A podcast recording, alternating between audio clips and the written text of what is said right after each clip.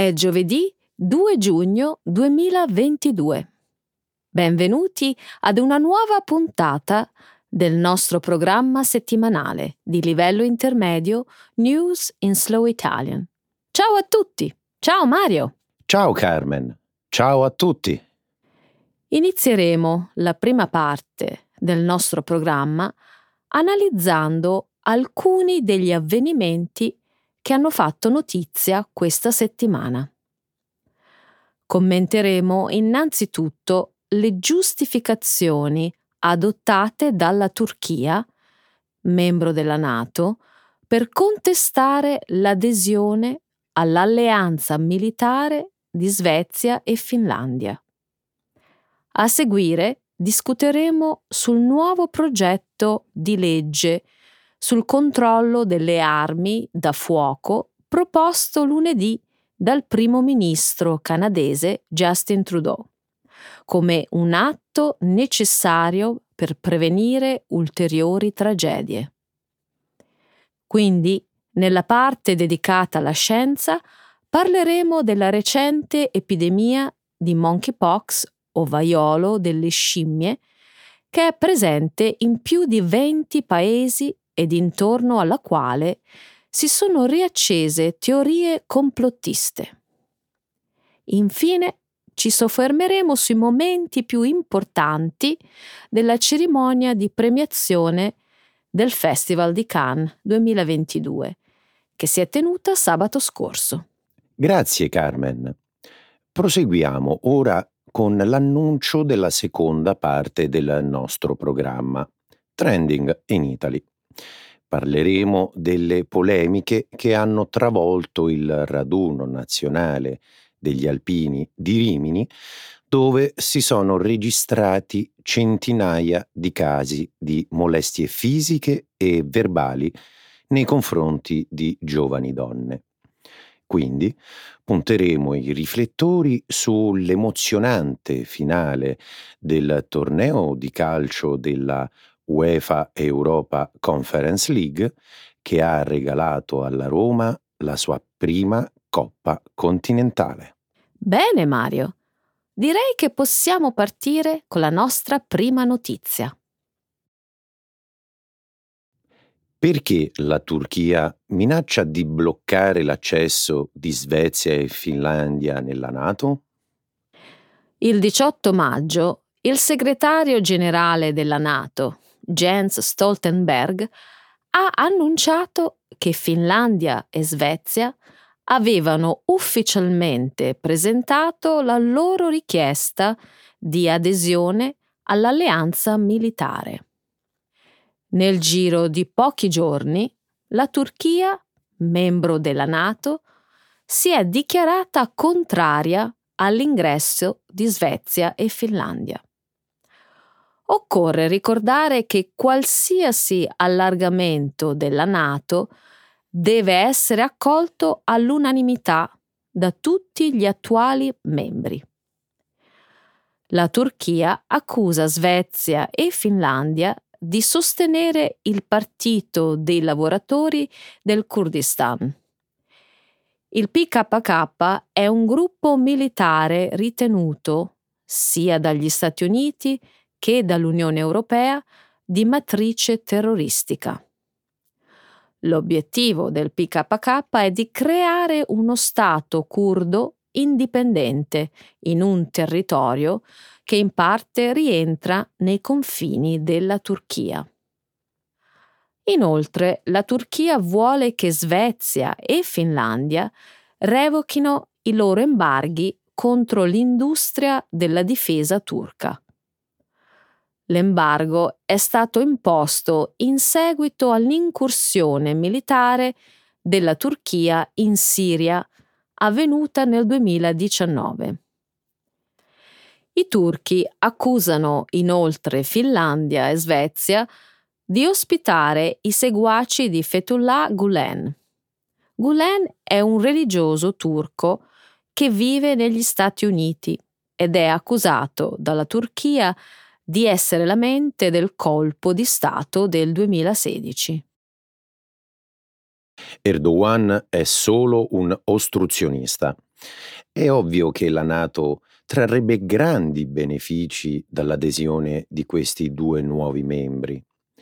Erdogan non sembra avere a cuore gli interessi della Nato. Forse dovremmo riconsiderare l'adesione della Turchia alla Nato? È solo un'ottima opportunità per loro di contrattare. Il fatto che Erdogan stia cercando di ottenere qualcosa dalla Nato non significa che sia un motivo valido per rompere l'alleanza che dura dagli anni 50. Non sono convinto che la Turchia sia un alleato, Carmen. Erdogan ha allontanato la Turchia dall'Europa e dall'Occidente, praticando una versione autoritaria e populista della politica islamista. Le alleanze militari non si costruiscono su valori comuni, ma su interessi militari strategici comuni. Non dimentichiamo che la Turchia è un importante alleato strategico. Si trova proprio all'incrocio tra Europa, Asia, Medio Oriente e Mar Nero. Un alleato strategico? Carmen, ti ricordo che la Turchia ha acquistato sistemi di difesa missilistica di fabbricazione russa. Inoltre, i rapporti personali tra Erdogan e Putin sono troppo stretti. Ma non abbastanza stretti da aprire il Bosforo alla marina russa. Guarda, Erdogan non ha tutti i torti riguardo al PKK. Dopotutto, sia gli Stati Uniti che l'Unione Europea lo considerano un'organizzazione terroristica. Credo che dovremmo lasciare che la diplomazia faccia il suo corso. Il Canada propone un programma di riacquisto di armi d'assalto da parte del governo. Lunedì il governo canadese ha presentato una nuova proposta di legge sulle armi da fuoco. Se approvata, la nuova legislazione prevede un programma di riacquisto obbligatorio da parte del governo di tutte le armi d'assalto legalmente detenute. Il governo canadese ha inoltre annunciato nuove norme che vieteranno la vendita, l'acquisto, l'importazione o il trasferimento di armi da fuoco sull'intero territorio canadese. Dopo il massacro avvenuto nel 2020 nelle campagne della Nuova Scozia, il primo ministro Justin Trudeau aveva già introdotto diverse restrizioni sulle armi da fuoco il nuovo divieto sulla vendita di pistole e la proposta di legge che prevede la restituzione delle armi d'assalto sono soltanto gli ultimi esempi della sua politica di controllo delle armi. Sembra proprio che il nuovo disegno di legge, che riguarda decine di migliaia di armi da fuoco, sia destinato a passare. La proposta, avanzata dal governo canadese, di riacquisto delle armi d'assalto arriva dopo l'ennesima strage avvenuta negli Stati Uniti. Ricordiamo che la scorsa settimana un uomo armato ha ucciso 19 bambini e due insegnanti nella città di Uvalde in Texas. Il programma del ministro Trudeau fa eco a simili divieti sulle armi semiautomatiche e a programmi di riacquisto lanciati in Nuova Zelanda e Australia in seguito a sparatorie di massa avvenute in questi paesi. Quasi il 60% dei crimini legati alle armi da fuoco in Canada è compiuto con l'utilizzo di una pistola. Negli Stati Uniti, invece, se guardiamo a tutte le sparatorie di massa che ci sono state, ci accorgiamo che il problema più grande è l'uso di fucili d'assalto in stile militare. Gli Stati Uniti hanno i loro problemi. Di certo il tasso di mortalità legato alla violenza armata è molto più basso in Canada che negli Stati Uniti. E l'uso delle pistole in Canada è già fortemente limitato. La polizia canadese ha affermato che la maggior parte delle armi da fuoco detenute illegalmente, in particolare le pistole, vengono contrabbandate dagli Stati Uniti. Immagino sia questo il motivo per il quale si sono rese necessarie altre misure contenute nel nuovo progetto di legge. A quali altre misure ti riferisci? Dunque, è vietato modificare un fucile per aumentarne la capacità di carico. Saranno inasprite le pene contro il contrabbando di armi. Ah, la polizia potrà procedere con il sequestro delle armi verso tutte quelle persone ritenute da un giudice pericolose per se stesse o per gli altri. Mi sembra anche giusto. Peccato che serva sempre una strage per indurci ad adottare leggi ragionevoli per il controllo delle armi. L'epidemia di vaiolo delle scimmie fa urlare al complotto. Casi di infezione da vaiolo delle scimmie sono stati registrati in oltre 20 paesi. Si tratta dell'ultima epidemia intorno alla quale circolano da giorni teorie del complotto, proprio come accadde con il Covid-19. Anche in questo caso i social media hanno alimentato la disinformazione, secondo cui l'epidemia di vaiolo delle scimmie è stata pianificata, creata dall'uomo o addirittura non esiste. La Nuclear Threat Initiative è un'organizzazione senza scopo di lucro, nata per contrastare le minacce nucleari e biologiche. Nel marzo 2021 ha condotto un'esercitazione simulando l'inizio di una pandemia mondiale. Le simulazioni di minacce biologiche sono una pratica abbastanza comune.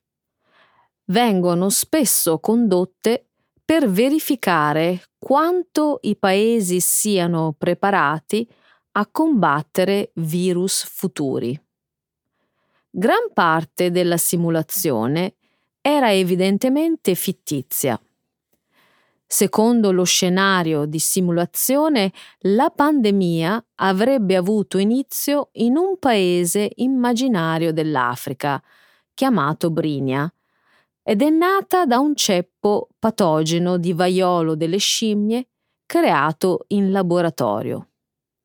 È pur vero, però, che il virus del vaiolo delle scimmie non è una finzione. Sta circolando in Africa in paesi come la Nigeria. Alcuni casi sono stati registrati anche negli Stati Uniti e nel Regno Unito. Questa volta ad urlare al complotto è la Cina, Carmen. Sul canale sociale Weibo, che è una piattaforma simile a Twitter, sono diventati virali le affermazioni di alcuni utenti che accuserebbero gli Stati Uniti di aver creato e divulgato intenzionalmente il virus del vaiolo delle scimmie. Beh, certo. Chi altro potrebbe fare una cosa simile al mondo intero? La gente crede a ciò che gli fa comodo credere. Le informazioni su questo virus sono facilmente reperibili su internet. È stato scoperto per la prima volta nel 1958. Il primo caso di infezione umana da vaiolo delle scimmie è stato registrato nel 1970 nella Repubblica Democratica del Congo. Basta fare una rapida ricerca. A volte approfondire con la ricerca e la lettura può non essere d'aiuto. Ieri mi sono imbattuta in un sito web indiano chiamato The Health Site. Hanno usato l'immagine di un'eruzione cutanea legata al fuoco di Sant'Antonio per illustrare l'aspetto delle lesioni causate dal vaiolo delle scimmie. E questo ha immediatamente scatenato un'altra teoria della cospirazione, secondo cui il virus del vaiolo delle scimmie non esiste. E naturalmente la folla di chi si oppone ai vaccini l'ha subito fatta propria. Nessun grande successo al Festival di Cannes 2022. Sabato si è concluso il Festival di Cannes 2022 con la tradizionale cerimonia di premiazione.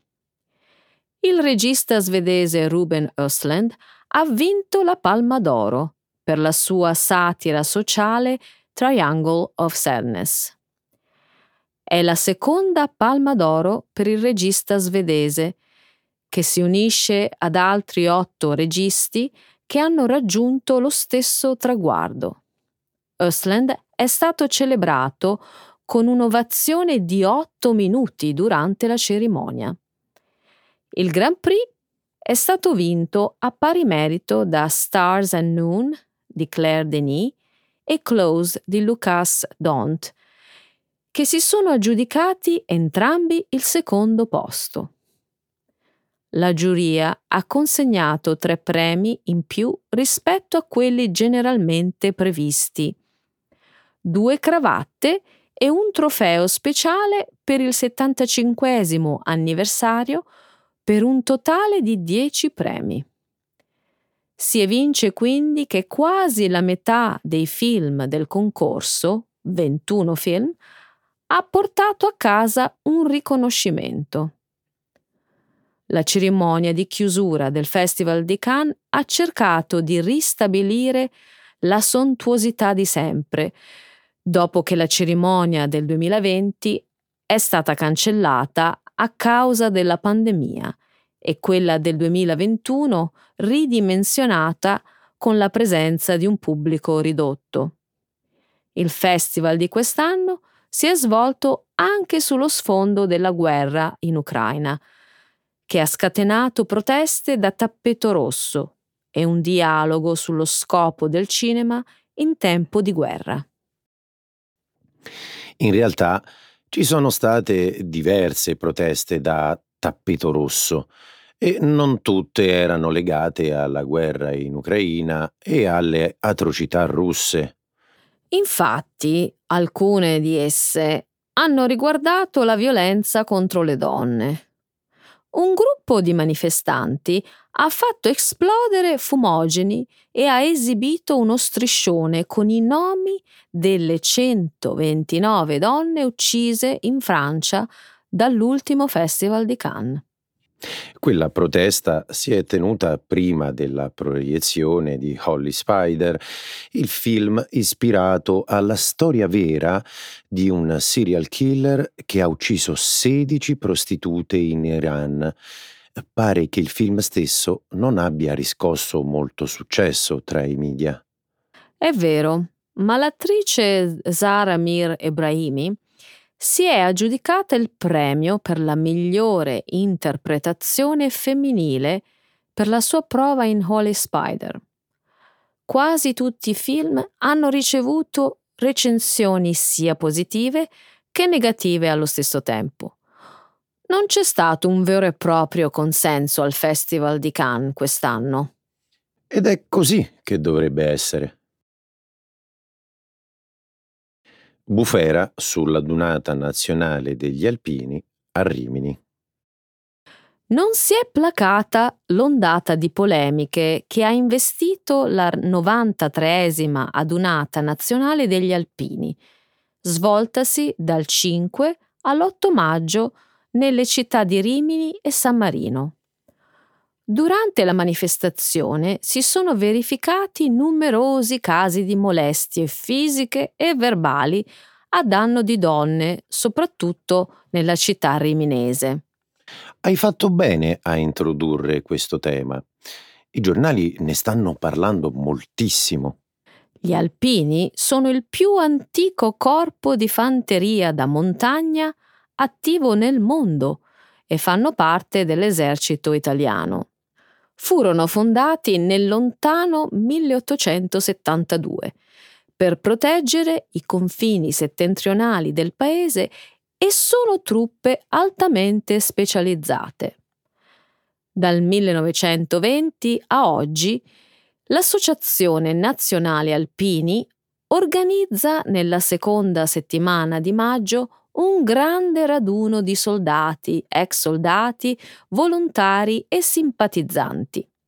La manifestazione prevede eventi di vario genere, e soprattutto sfilate in uniforme per le strade della città ospitante. È un evento gioioso che attira un pubblico molto vasto. Però i casi di molestie fisiche e verbali denunciati a Rimini sono un episodio grave e preoccupante. Sono una brutta macchia sulla reputazione del corpo degli alpini e su questo evento centenario. Concordo, soprattutto perché non si tratterebbe nemmeno di una novità. In passato diverse adunate sono finite sui notiziari per le stesse identiche ragioni, come a Trento nel 2018. Sai cosa ho trovato assurdo? Dimmi, sono tutta orecchie. Che le autorità locali e gli organizzatori della manifestazione in un primo momento abbiano cercato di minimizzare l'accaduto. Tra le altre cose, hanno ipotizzato che le molestie potrebbero essere state commesse da giovani che si sono finti alpini. Il quotidiano Il Post, il 10 maggio, ha sottolineato che molte testimonianze parlano invece di uomini di una certa età. Mm, è una difesa che non regge. Le donne che in questi giorni hanno raccontato sui social networks e ai giornali di essere state molestate a Rimini sono centinaia. È anche vero, però, che l'Associazione Nazionale Alpini non può assumersi la responsabilità del comportamento di tutti coloro che partecipano alla manifestazione. Si tratta di migliaia di persone e tra questi non è difficile trovare degli imbecilli. Ok, ma potrebbe quantomeno promuovere tra i partecipanti regole di buon comportamento. Questo già lo fanno. Nel sito dell'ANA ci sono direttive che incoraggiano il rispetto per il gentil sesso. Se le molestie sessuali continuano ad essere una questione ricorrente ai raduni nazionali, Carmen, è soprattutto un problema culturale che bisogna sradicare. Come ha detto Repubblica il 10 maggio, non chiamatela cultura perché di cultura non ha nulla, visto che è solo un accumulo di stereotipi, luoghi comuni e pregiudizi che si sono via via incrostati e che gli uomini si sono tramandati per secoli di generazione in generazione. La Roma vince la prima edizione della UEFA Europa Conference League.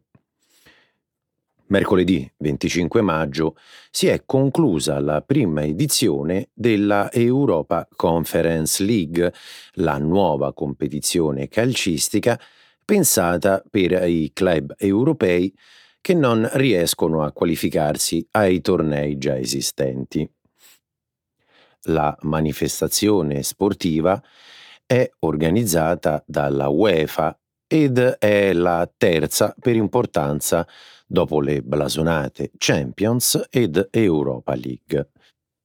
La prima e storica finale della UEFA Europa Conference League si è svolta allo stadio Arena Nazionale di Tirana in Albania, dove la squadra olandese del Feyenoord ha sfidato la Roma, squadra italiana, guidata dal noto allenatore portoghese José Mourinho. Suppongo che tu sappia come è andata a finire. Ha vinto la Roma. Ti confesso che seguo pochissimo il calcio. Eppure, eccezionalmente, ho visto la partita in compagnia di alcuni amici tifosissimi del club romanista. È stato un patema d'animo fino all'ultimo minuto, non è vero? Puoi dirlo forte, che sofferenza! Si è trattato di un match denso di emozioni, deciso nel primo tempo con un gol del centrocampista italiano Nicolò Zagnolo. Nella ripresa la squadra di Mourinho ha dato la sua solita prova difensiva, resistendo all'assalto dei giocatori del club olandese. E al termine del novantesimo minuto di gioco è riuscita ad alzare la coppa al cielo. Una vittoria meritata. Sai, durante il match i miei amici erano tesi come le corde d'un violino li vedevo sobbalzare a ogni azione. Poi mi hanno spiegato che i tifosi romanisti attendono un titolo importante da moltissimo tempo. La passione calcistica dei romani è leggendaria, Carmen. Fino ad oggi la squadra della capitale non aveva mai vinto una coppa nei tornei della UEFA. In più, una squadra di club italiana non vinceva una coppa internazionale da 12 anni. Per questa ragione il risultato della finale disputata a Tirana ha fatto impazzire di gioia tutti i suoi tifosi. Hai visto le immagini dei festeggiamenti che hanno avuto luogo la scorsa settimana?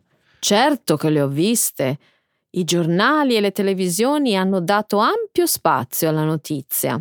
Nelle piazze, nelle strade e nei quartieri di Roma è stato un tripudio festoso di bandiere con i colori giallorossi, fumogeni, fuochi d'artificio, caroselli di auto con i finestrini abbassati e urla gioiose di tifosi in delirio.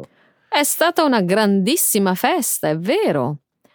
Le celebrazioni a Roma mi hanno portato alla memoria le immagini gioiose dell'estate del 2020, quando la nazionale azzurra vinse inaspettatamente il campionato europeo di calcio. Ti ricordi? Con grande trasporto emotivo, gli italiani tornarono a festeggiare per strada dopo il terribile periodo della pandemia e fu meraviglioso. Vero, quella vittoria regalò al paese un grande senso di speranza e una grossa iniezione di positività. Questo per dire che il calcio, per noi italiani, è qualcosa di più di una semplice passione sportiva. Bene amici, abbiamo concluso questo episodio di giovedì 2 giugno. Grazie tante Carmen. Grazie a te Mario. Contento? Molto contento, soprattutto perché sono romanista. Viva Roma! Forza Roma! Ciao!